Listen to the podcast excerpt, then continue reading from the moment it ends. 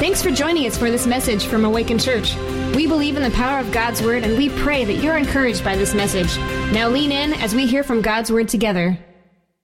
So if you have a Bible today, uh, would you open up to Luke chapter 12? Luke chapter 12 is where we're going to be uh, today. And uh, we're starting a new series today called Having an Eternal Perspective in a Temporary World. And uh, I'm really excited about it. Listen, if I say James today, it's because we've been in James over the last several months now. And so uh, the way I kind of uh, take it is like, you know how the new year starts, you kind of write the old year or you say the old year by accident a few times. So uh, I'm expecting to do that. I've written it down. I've said it accidentally a few times. So if I say James, I mean Luke, all right? So, uh, so that's where we're going to be today. And I'm excited uh, to be in the series with you. We're going to be doing this for the next five weeks. And um, uh, just as kind of to let you in my world just a little bit here, uh, one of the things that I do every year is I'm constantly praying, God, what would you speak to us in the new year? What do you have for us? What do you want to teach us? What do you want to speak in and through us in the new year? And so, um, uh, in fact, here in just a couple of weeks, I'm going to uh, be going and spending some time. So if you're looking for ways to pray for me, um, you could just pray that God would speak to me, reveal to me what we're supposed to go through. I have some ideas of what we're going to do, and I'm excited about that, but I just want to make sure they're not my ideas, that they're from the Lord. And so uh, I'm going to be spending some time praying about that uh, towards the end of August and for September and planning out all all of the year. But one of the things that I did last year is I did the same thing. And I was just praying, God, what would you speak to us? What do you want us to learn? And I just really felt like the Lord was leading me to this idea of having perspective, making sure that we have the right perspective on things. Because the reality is, everything on this earth can sometimes feel very permanent, feel like there's, there's no relief, like it's just there. And, and the reality is, it is all very temporary. Then it's not um, going to be permanent. It's not always going to be this way. And so uh, I really felt like the Lord Lord led me to this. And so we're going to just be talking about over the next several weeks about how God's values are different than our values, how his perspective on things is different than our perspective on things. And so I'm excited to kick off this new series. But one of the ways that I wanted to kick off this series is I wanted to uh, kind of play a little interactive game with you. Um, so I hope you're ready for that. You got enough coffee, you got enough sleep. So um, I, the first service was pretty good, all right? Uh, so uh, we'll see. Uh, by the way I want to be interactive, though, is by playing a game called uh, Who Am I? And uh, what I'm going to do is read you a description of, of things, and you just tell me right where you're at who, who I'm describing, what I'm describing, all right? So here we go. First one's really easy. I'm light as a feather Yet no one can hold me for too long. What am I? Air. Breath. breath. Yep, that's it. Breath is breath is oh, air was good, but breath is definitely the one. All right, here we go. This this one might be the hardest one, so we'll see how you do. All right. I'm not alive, but I grow. I don't have lungs, but I need air. I don't have a mouth, but water kills me. What am I? Fire. Yep, that's right. There you go. There you go. Some you be more sure. Be more like it's fire, all right? All right, here we go. I'm tall when I'm young and short when I'm old. What am I? Candle, that's right. Last service said a pencil, and I was like, does anybody use a pencil anymore? Like, I, I don't know, but uh, here's the last one. I belong to you, but others use it more than you. What am I? Your name, that's right. Who said that? Who's, who's, just be loud. Yes, be loud, be proud, all right? Uh, I like playing that game. In fact, me and my boys, we play that game uh, with one another. We like to do the riddles. We like to do what am I? And so I've used some of these on my boys. But the reason why I wanted to start off this way, playing this kind of silly little game, is because how would God describe you? When God sees you, sees your life, sees your choices, your decision, how do you think God actually sees you? Now, for some of you, you're already probably thinking of some descriptions. You're probably thinking of some words of how God sees you, how God views you. But here's the reality if we're not careful, we can hear the voice of others and how they see us. Or we'll hear the enemy whispering in our ear saying, well, this is who you are. This is who, this is your past. This are your sins. Like, this is who you are. And we can begin to believe those lies. Or we might look in the mirror and we might see ourselves a certain way and we can begin to reject or forget how our Creator, how God Himself sees us.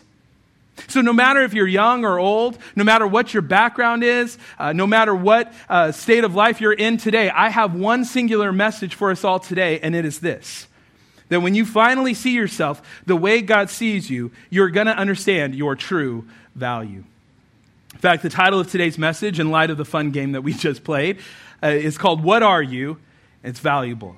What are you valuable? Now, before we jump into our text today, what I want to do is I want to give us a little background of what's going on here in chapter 12. Because if you read chapter 12, depending on your version, depending on what translation you're reading out of, it'll say something along the lines of, in the meantime.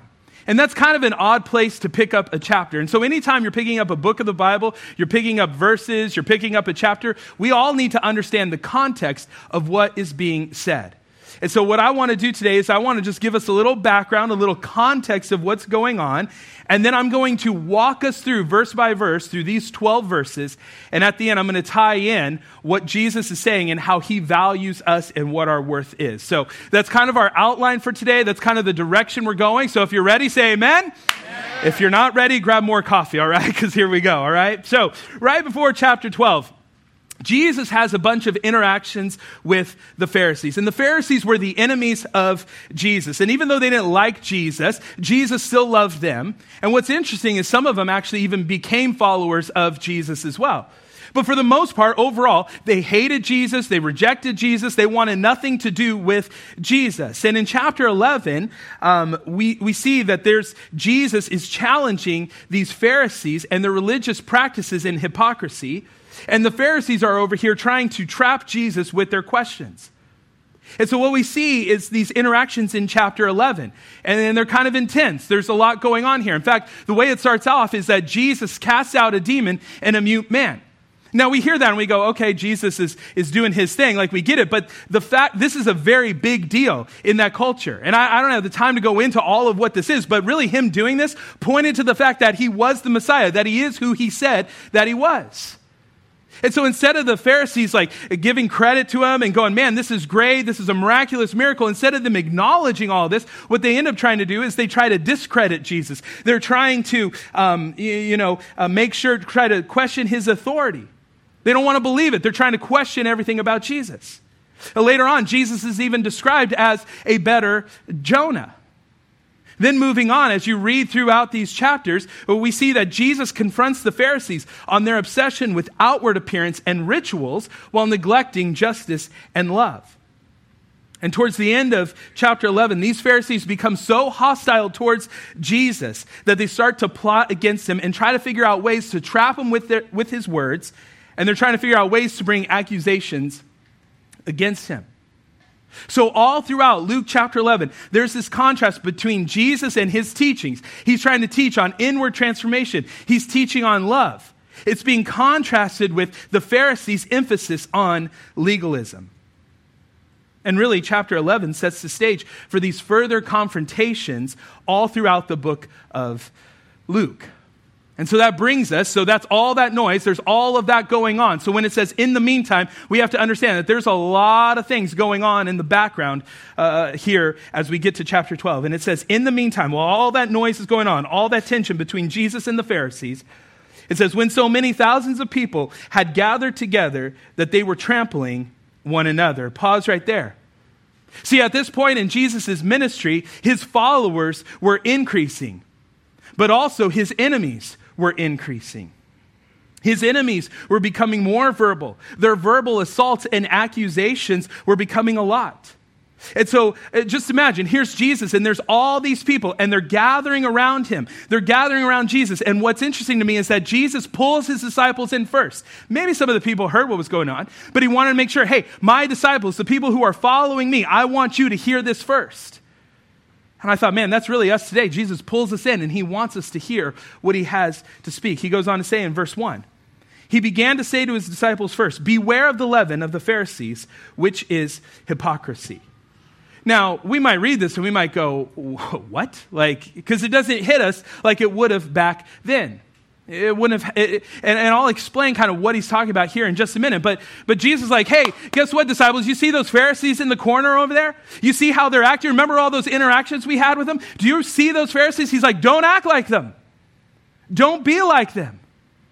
He doesn't want his followers to look like his enemies. He wants his followers to not be hypocrites. And so when he says that word hypocrite, it's an important word because in the Greek, it means to wear a mask to be an actor, or to play the part of something. In fact, in the Greek theater, when people would play parts, they would put on these masks and then they would play out those roles. It's not unlike today, right? Like we have people who are actors and actresses and they pretend to be something to play a role or to play a part. And that's what Jesus is getting at. He's saying, hey, beware of hiding behind the mask of hypocrisy, pretending to be something that you're really not.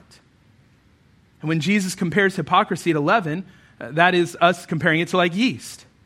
And yeast or leaven is something that the Jewish people would have been very familiar with because it would have represented evil. In fact, leaven, uh, Paul would even describe sin as leaven. And so this is something that they would have been very familiar with, would have really hit home with them, because just like yeast, hypocrisy begins very small, but it grows quickly and quietly. And as it grows, it infects the whole person. Hypocrisy does to the ego what yeast does to bread dough it puffs it up. Now, I think we all would agree that Christians shouldn't be hypocrites. Like, I think we could all say yes on that. And some of us, we kind of giggle to ourselves or we kind of smirk a little bit because, you know, it seems like Christians and hypocrites go hand in hand. Like it's PB and J, bacon and eggs. Like it just seems like it goes together. They go hand in hand. It seems like the moment you walk into a church, you're given a handbook on how to be a hypocrite. And you just show up, you put on a face, you put a mask on, you pretend everything's cool, everything's put together in your life, that you're this perfect Christian. And some of you, you're so new to walking with Jesus that you come into this room and you're like, man, look at all these perfect Christians. Man, they got it all together. Listen, you're probably the most normal one here. I know them, they know me.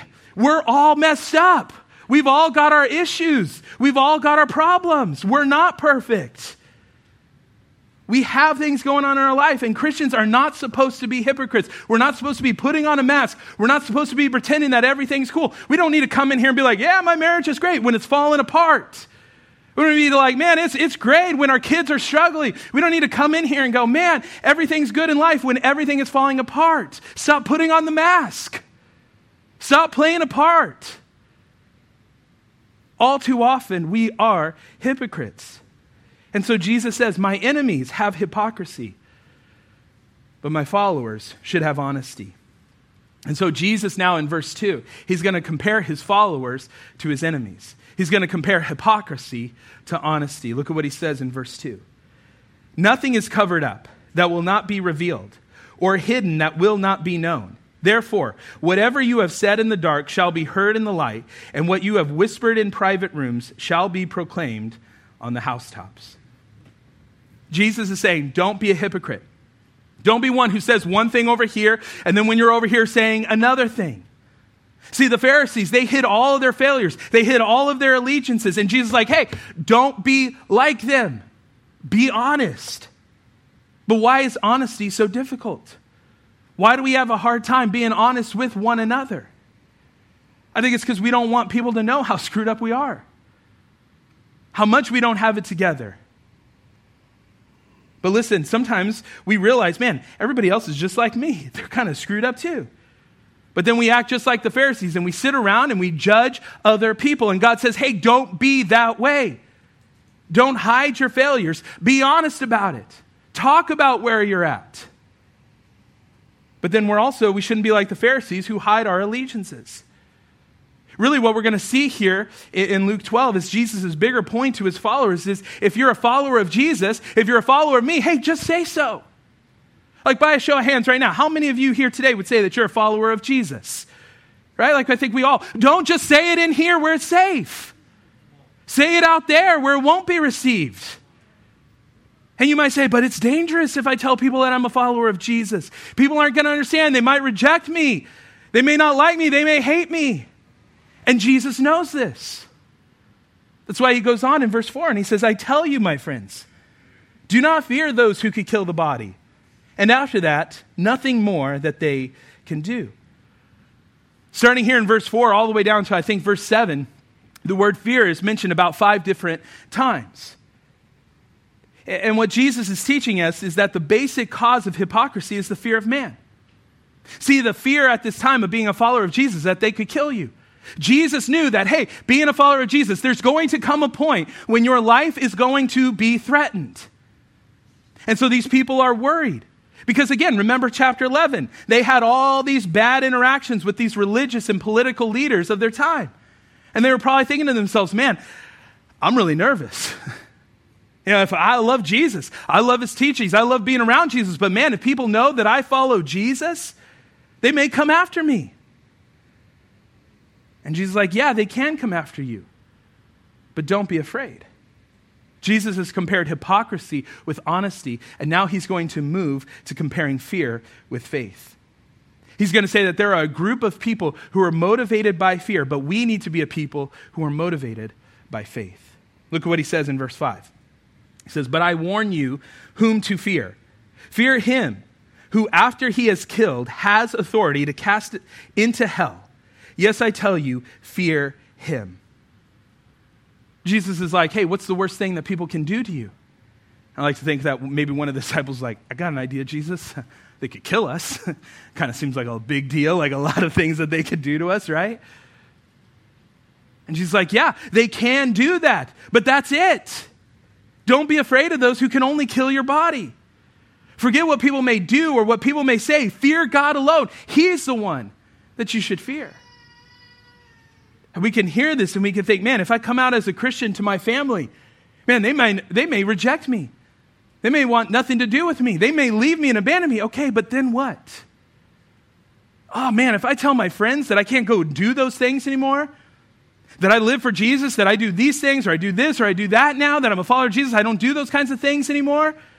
If they fall, find out that I'm a follower of Jesus, man, they might reject me. Okay, but then what? Man, if I come out as a Christian in my workplace Man, my coworkers, they knew who I was and what I did. They know my past. If they find out that I'm a follower of Jesus, I don't know that they'll receive it. I don't know that they'll like it. If my workplace finds out that I'm a Christian, I could be fired for it. Okay, but then what? Oh man, if my boyfriend or girlfriend finds out that I, I don't want to sleep with them anymore or live in the same house with them anymore because I live a different way and I don't believe that that's what God wants for me anymore, and they might break up with me, and who am I going to get married to? Okay, but then what? Listen, what if the government told you, hey, it's going to be illegal to follow Jesus in your life or in your business? Then what? See, around the world, in most cultures, Christianity, even right now, it's illegal to do what we're doing. There are people around the world that if they, it was found out that, yes, I'm a follower of Jesus, they could be killed for that. It's illegal to do what we are doing right now, going to church. So Jesus' point in verse 5 is so they kill you, then what? They've already done all they can do to you. That's the end. See, we live in a world where humans are more afraid of other humans, and we have no fear of God. And Jesus is saying, don't be afraid of them. If you're going to be afraid of somebody, fear God, who not only has the power to take your life, but your soul and cast, into, cast it into hell forever. Now, I want to pause right there because I know some of you right now, you might be thinking, well, am I gonna, is God going to send my soul to hell? And the answer to that question is completely dependent on you. God loves you. He died on the cross to pay for your sins. He doesn't want you to go to hell. He wants to save your soul. In fact, God has not sent anybody to hell. We make that choice. Jesus, God made a way. He gave us Jesus. Jesus paid the bill so you don't have to. One way or another, someone has to answer for your sins. It's either you or it's Jesus. It's up to you. He's already paid the bill. But if you reject God, then He is to be feared because one day your body will die and your soul will go to hell. So here's my challenge for you. If you haven't repented of your sins, do it right now. Turn from your sins. Turn to Jesus. He's waiting. He's right there to forgive you. He's full of grace. He's full of love. He's full of mercy. Make him Lord and Savior of your life. So if you're going to be afraid of anybody, fear God. But then what does Jesus say? Don't fear God. And we can read this and you're like, wait, what? Like, be afraid of God, but don't fear God? Like, what are you talking about here, Jesus? look at what he says in verse 6. Are not five sparrows sold for two pennies? Does anybody know the answer to that? We're kind of like, I don't know, Jesus. Like, our five birds sold for, I don't know what that means, all right? Like, what's interesting is Jesus is giving us an illustration here.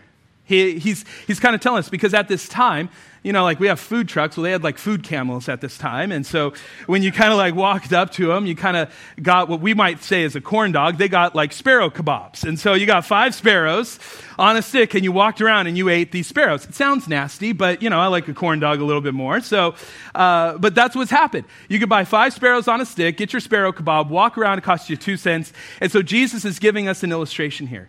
He's like, hey, you remember those sparrow kebabs? Maybe some of them are munching on it too, you know? He's like, You see those sparrow kebabs? Cost you two cents, right? And everybody's like, Yeah, it does. He goes on to say, And not one of them is forgotten before God.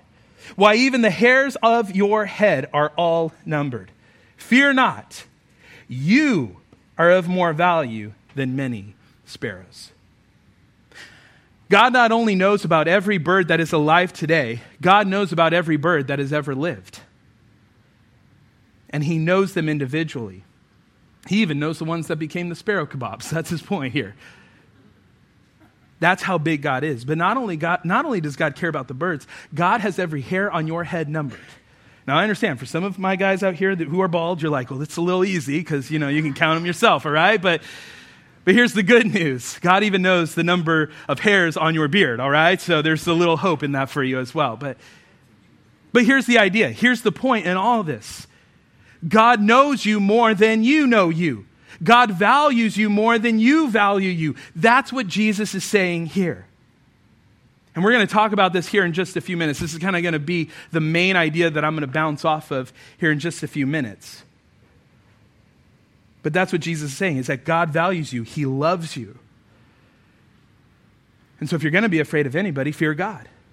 But don't fear God because He loves you. Jesus is like, hey, don't be like my enemies who are filled with hypocrisy. Be filled with honesty. Don't be like my enemies who are filled with fear. Be filled with faith. And finally, Jesus says, Don't be like my enemies who reject me, but receive me. Look at what he says in verse 8. And I tell you, everyone who acknowledges me before men, the Son of Man also will acknowledge before the angels of God. But the one who denies me before men will be denied before the angels of God. What he's saying is if you confess that Jesus is your Savior before man, one day when you die and you get to heaven, Jesus will be like, Yeah, he's with me. Or, Yeah, she's with me. This is why I love baptism so much. You know, oftentimes we'll do like a, a call to salvation. Sometimes I won't tell you. Sometimes I will. I'll say, raise your hand. Sometimes we'll have people come up here in the front. But more often than not, what we do is we leave it up to you to take that step, to walk up here, to pray with someone individually so that we can walk with you what it looks like to be a follower of Jesus. We want to have that conversation with you. And so oftentimes you don't know who's coming to know the Lord. We have people coming to know the Lord in Awaken Kids. I know a lot of people who their kids have found Jesus, discovers Jesus in Awaken Kids. And so we may not know every single person who's received Jesus in their life, but when people are standing in that pool of baptism, that's them standing before all men and saying, I am a follower of Jesus. I'm identifying myself as Jesus. That's why it's a celebration. That's why it's a party. They're identifying themselves with Jesus. They're confessing before men, yeah, I'm a follower of Jesus. And so let me ask you this not have you been baptized before? But here's the question I want to ask you Have you confessed that you're with Jesus? And you might say, well, you know, I, when I'm around people, I like to lay a little low, you know? Like, I like to be undercover. I don't want people to know that I'm a Jesus person. But can I be honest with you right now? If you can't come out as a Christian in this culture, the moment Christianity becomes illegal, we're going to run and deny Jesus quicker than Peter. We're going to betray Jesus quicker than Judas. And here's why because following Jesus has a cost. So Jesus says, Confess me before men, and I'll confess you before God. Listen, if you've never done that, again, we're going to have pastors right up here who would love to pray with you, walk with you what it looks like to, to be a follower of Jesus. And listen, maybe you're here today and you're like, man, my life is upside down, but I'm putting on that mask, that facade that everything's fine, everything's good. Listen, we're still up here. We'd love to pray with you as well, to encourage you, to walk with you, whatever you're going through right now. But then look at what he says in verse 10. And everyone who speaks a word against the Son of Man will be forgiven. But the one who blasphemes against the Holy Spirit will not be forgiven. Basically, you're quenching the Holy Spirit, you're not receiving Jesus. Verse 11, and when they bring you before the synagogues and the rulers and the authorities, do not be anxious about how you should defend yourself or what you should say, for the Holy Spirit will teach you in that very hour what you ought to say. Again, Jesus is talking to worried people here. And these worried people are like, Yeah, I love you, Jesus. I love following you, but I don't know. I might get into a little trouble. And Jesus is like, Hey, don't worry about it. When they bring you before the judges, when they bring you before the courts and the synagogues with the religious leaders, don't worry about what you're going to say. If you've received me, you've received the Holy Spirit, and the Holy Spirit will teach you what to say. See, God cares so much about us that no matter what we face, He gives us this incredible gift of the Holy Spirit. You know, this week I was reminded of, of a man named Stephen. And I would encourage you, you can read it. His story is in Acts chapter 6 and 7. But I was reminded this week of Stephen because his story is very much what we're talking about right here. Stephen, he was appointed by the disciples to help serve the church, and he's preaching the gospel. He's talking about Jesus, and, and people don't like what he's having to say. And so they bring him before the religious leaders, and it says that he is so filled with the Holy Spirit that he's shining, that he's glowing, right? And so he starts. I, I don't know if, if Stephen was an eloquent speaker. I don't know if he knew what to say all the time, but he was filled with the Holy Spirit, and the Holy Spirit told him what to say. And so Stephen stands up before all these people and he starts preaching the Old Testament to them. And they don't like what he has to say, and so what they do is they bring him out into the courts. And so these religious leaders start stoning him. And you know that man was filled with the Holy Spirit because no one's going to say, Hey, Jesus, would you forgive them for what they're doing to me? That's what he did in the face of being put to death, he was like, Jesus, please forgive them. And he dies right there.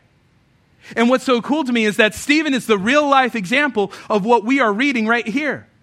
He was a man who was honest, not filled with hypocrisy. He was a man who received Jesus, so he received the Holy Spirit. He didn't reject Jesus. And he was a man filled with faith, not fear. He understood what Jesus had done for him how Jesus had saved him. And so he could stand up for Jesus, even in the face of something very terrible. Jesus gives us these warnings to not look like his enemies, but to look like him. See, we're all going to be faced to be in similar situations as Stephen. It may not be as extreme as Stephen, but we're all going to be faced with similar temptations to deny Jesus, reject Jesus, be more fearful of men. But when we know who we are in Christ, we'll know how to act, we'll know what to do. But we need to understand our value. And Jesus talks about that value in the middle of verses 6 and 7 when he's talking about the sparrows and the hair on the head. Jesus tells us our value and what we're worth. And so, for the next 10 minutes or so, what I want to do is I want to talk to us about our value because when we know who we are in Christ, when we understand our value, it makes us able to live out these things. And so, the first one is this God values you because you're his unique creation. God uniquely created you. You're not an accident. You're not a mistake. You're not here because the universe was out of control. You're an individual soul created by God, uniquely designed for a special purpose, and He loves you. This week I read an article about a British businessman named Andy Fields. And he was coming over from the UK and he went to Las Vegas. And instead of hanging out on the Las Vegas strip, he ended up going garage uh, sale. You know, he was going to all the different garage sales. And so he was going around and he found these series of paintings and he grabbed one and uh, he bought this painting for like five bucks. He liked it so much, he was like, ah, I'm going to hang this up. I'll get it refurbished, get it redone, uh, and all that. I'll hang it up in my house. And so as they're cleaning it up, taking care of it, what they find out is behind this painting is a this cheap painting is a much more expensive painting and it's a painting by a man named andy warhol very famous person famous painter and all of that and so he's like whoa what is this thing and so what he bought for five dollars was actually worth two million dollars and this week I was like, man, where's Facebook Marketplace? Let me see what I can find, you know? Like, I need some money. Come on, Jesus, you know? Like, what's somebody getting rid of. But here's the bigger point I was thinking, man, how many times did somebody look at that painting and just go, ah, we'll just keep it in the corner of the garage? Ah, let's just hide some boxes. You know, we'll put some boxes in front of it. We'll hide, we'll put it behind the bikes. Like, you know, maybe we'll hang it up, but probably not. It's kind of trash. Like, you know, maybe we'll sell it in a garage sale or something. But when somebody understood the true value, when they understood what it was worth, they kept it, they valued it. Here's the thing that's how God sees you. The problem we face today is that we live in a society that no longer values human beings. The way people treat one another in our society is not the way that God intended us to treat one another. And because we treat people like garbage, because we treat people like trash, you actually begin to think you are garbage and you are trash. And so then the enemy comes in and he whispers in your ear and he's like, Well, you're worthless. You're nobody. You're nothing. Who would waste their time on you? And the reality is, you begin to believe those lies until God breaks through with his word and he reminds you, Hey, you are valuable to me. Just because somebody doesn't see the value in you doesn't mean God doesn't see the value. And what Jesus does is he says, I value you. Now, how much does God value you? Well, Psalm 56 tells us. Verse 8, he says, You keep track of all my sorrows. You have collected all my tears in your bottle. You have recorded each one in your book. God knows you and values you so much that he knows every single tear that you've ever cried. Even when no one else knows that you've cried, God knows. And he's collected it in his bottle. Every time you've had an issue or a problem, he's written it down in his book. You might be like, I'm terrible at journaling my sorrows and my problems. Guess what? God isn't. He's got them all recorded, He's got them all written down. And some of us, we have this idea that nobody knows the troubles I've seen. Nobody knows my problems. God doesn't even get it. Listen, God came down from heaven to this earth. He is very familiar with our problems, with our sufferings. He suffered too. He felt a lot of the same things we feel. God knows every single suffering. And by the way, this is a book that expresses over and over and over again just how much God values you and loves you. But so often people feel worthless because they've been told that they're worthless. Listen, don't listen to other human beings about your value. Listen to your Creator who tells you what you're worth. You're valuable to God because you are His unique creation. But two, you're valuable to God because you're his purchased possession. God values you because you're his purchased possession. In the same way, Andy Fields bought this painting, God has purchased you and bought you. Paul even tells us in 1 Corinthians 7 that you were bought at a price.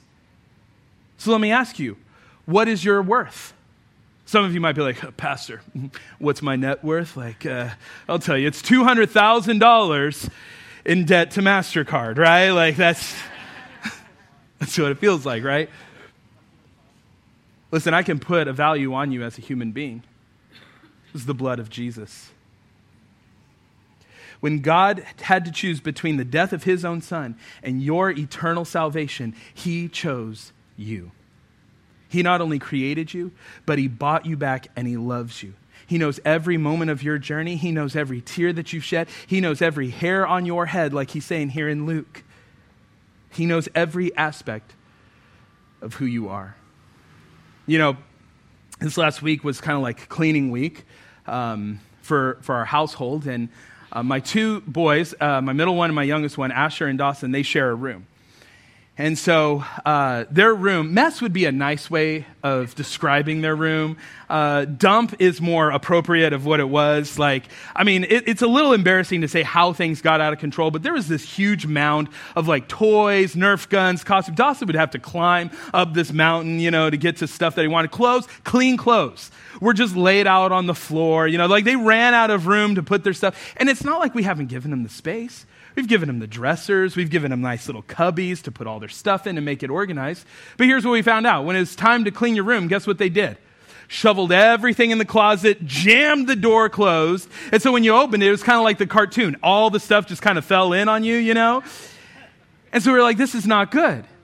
And so Jen, she goes in and she's like, it's multiple day project too, by the way. She's going in, she's trashing stuff, she's giving stuff away, trying to figure out what's valuable, what's not valuable to them. Of course, everything was valuable to them.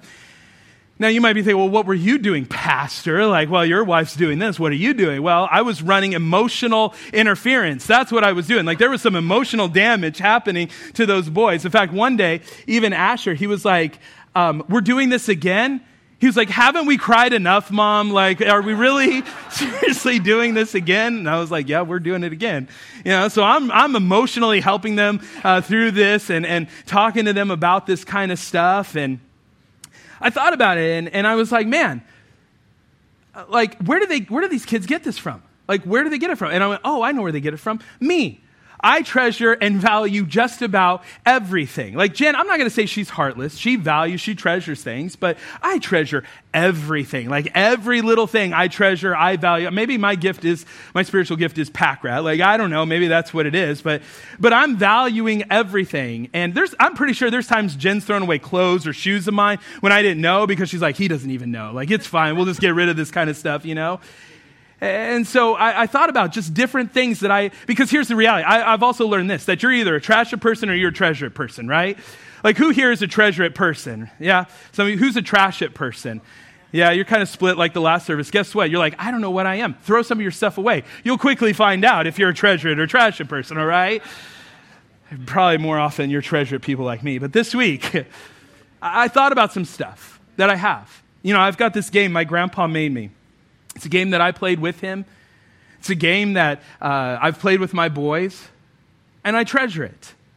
I have a chess piece. My grandpa taught me how to play chess. So I learned how to play chess. I have this chess set. I've taught my boys how to play chess on that.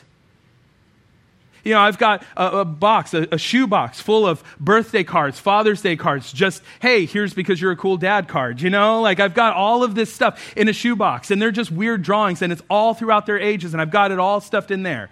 I've got a Michael Jordan rookie card that my boys are just all wanting to get, you know? I've got like guitars sitting in the closet. I've got all these things that I treasure, all these things that I value. And here's the reality a long, long, long, long time from now, I'm going to die. My time on this earth is going to be done.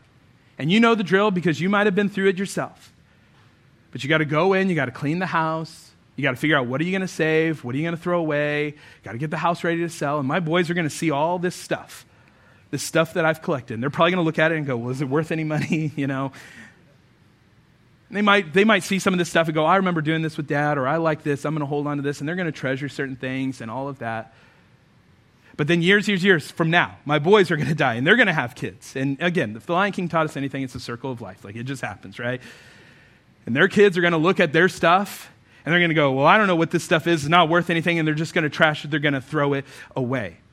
They're going to get rid of it. Why? Because they didn't see the value in the way that we saw the value in those things. They may not keep this game. They may throw away the shoebox of cards. They will sell the Michael Jordan rookie card. Like that's what's going to happen. They're just going to do those kinds of things because they don't understand the value of it. I understand for many of you here that your parents, your friends, your ex, they don't see the value in you. But God sees value in you. And just because they don't see value doesn't mean you're not valuable. You are God's purchased possession. And here's the last one God values you because you are his beloved child.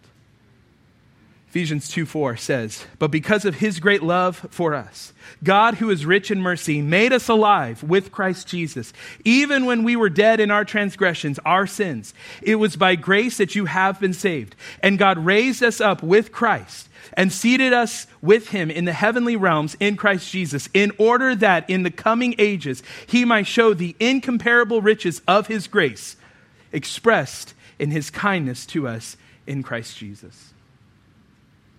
Here's what this verse is saying that in heaven, when Jesus wants to demonstrate his grace, he's going to demonstrate it by pointing to you. You are valuable to God because he won you. The cross was all about you being dead in your sins. You were going to die, separated from your Savior, from your Creator. We were all going to go to hell. We were all doomed. And Jesus like, I don't want them to be doomed. I want to win them. And he came and he lived among us. He taught us. He cared for us. And then he was crucified, buried, and he rose again. And the Bible says, because of that, God was satisfied with his sacrifice that Jesus paid for the sins of all mankind. In dying on the cross, he secured your soul. In dying on the cross, he saved you. In dying on the cross, he won you. You are his trophy. That's what this verse is getting at. You are his trophy. He worked to get you, he won you. You know, school starts tomorrow, and all the parents said amen to that. it's time to starting kids are booing that. They're like, oh man, I don't want that. But last year was really difficult for Jen and I with uh, Dawson, our youngest son, in school. And uh, for those of you who know, like we, we haven't really hit it. It's, it's been something that, as it comes up, we talk to people about it. But some of you, you know, it's been a struggle. You know, last year we started school. Dawson was all excited, and but as the year continued, we found out that he was slowly regressing. Like all his friends were progressing, but Dawson was regressing in things. It was hard for him to stay focused. It was hard for him to be attentive. Like he was trying the best he, he was, he could do, and, and it just wasn't seeming like it was enough. And so he was struggling. So we met with a lot of the teachers. We, we met, he got tested. We found out that he has ADD, he's got dyslexia, so he's got a lot of problems going on that makes it hard for him to learn. And so, what we've done is we've taken him to get some therapy. He goes, and uh, for the last nine months now, he's been um, what, what is called brain balancing. He's getting the right side, talking to the left side, and making sure that it communicates really well. And all throughout the year, he was doing that. And all throughout the year, he would see all these trophies, all these awards that these kids would get. And we'd have to have the conversation. It's okay, Dawson. You're going to be fine. It's, you know, you're working hard in this. It's okay that they're doing that. It's just coming easier. It's not going to matter, you know, in years from now. I know it hurts now. And we're having all these conversations. And at the end of the year, the, the school really recommended that we hold him back a year. So Dawson's repeating the first grade. And, uh, and so we've had to have that conversation. It's things that Jen and I, we're not used to walking through. We're not used to walking through this with him. And, and so we're just kind of, as, we're, as it comes along, we're just trying to walk through this with him. And so at the very end of the year, he, again, he didn't get a whole lot of awards, but at the end of the year, he got one award. And it was called the Bug Award. Now, if you know, if you got kids, it's the bringing up grades, right? That's what it stands for. And you get this award and you get this dog tag. Now, Jen didn't throw away the dog tag, okay? That's special stuff. Like, he, he still has that because he wore it around all weekend. He was so proud of it. He got it on a Friday. He wore it all day Friday, Saturday, Sunday. Like, he was so proud of this award that he got.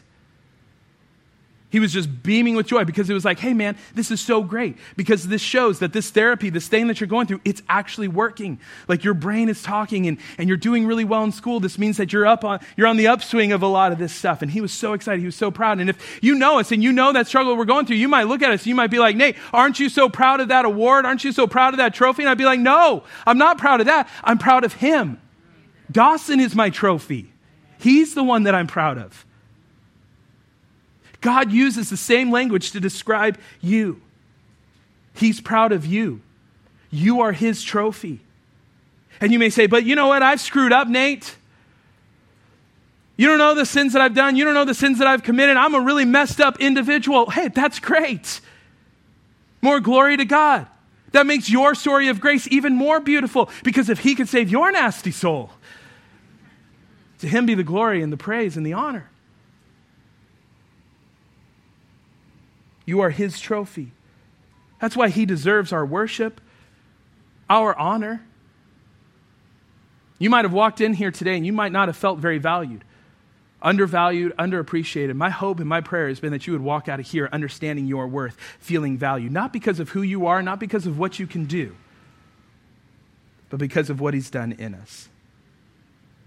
See, God gives us these warnings here in Luke 12 because he wants us as his followers to look different than the world. And so, circling back to that game that we just played, how would God describe you? What would God say that you are? He would say that you're his unique creation, purchased possession, and his beloved child. And because of our worth, he gives us these warnings here in Luke 12. Because when we know who we are in him, we'll know how to act, we'll know what to do, we know how to look like his followers. Because the reality is, just like Stephen, we're going to be tempted to be hypocritical, to reject Jesus, to be filled with fear. But when we understand our worth and our value, just like verses 6 and 7 are talking about, we'll know how to act and respond when we're faced when we're faced in those similar situations.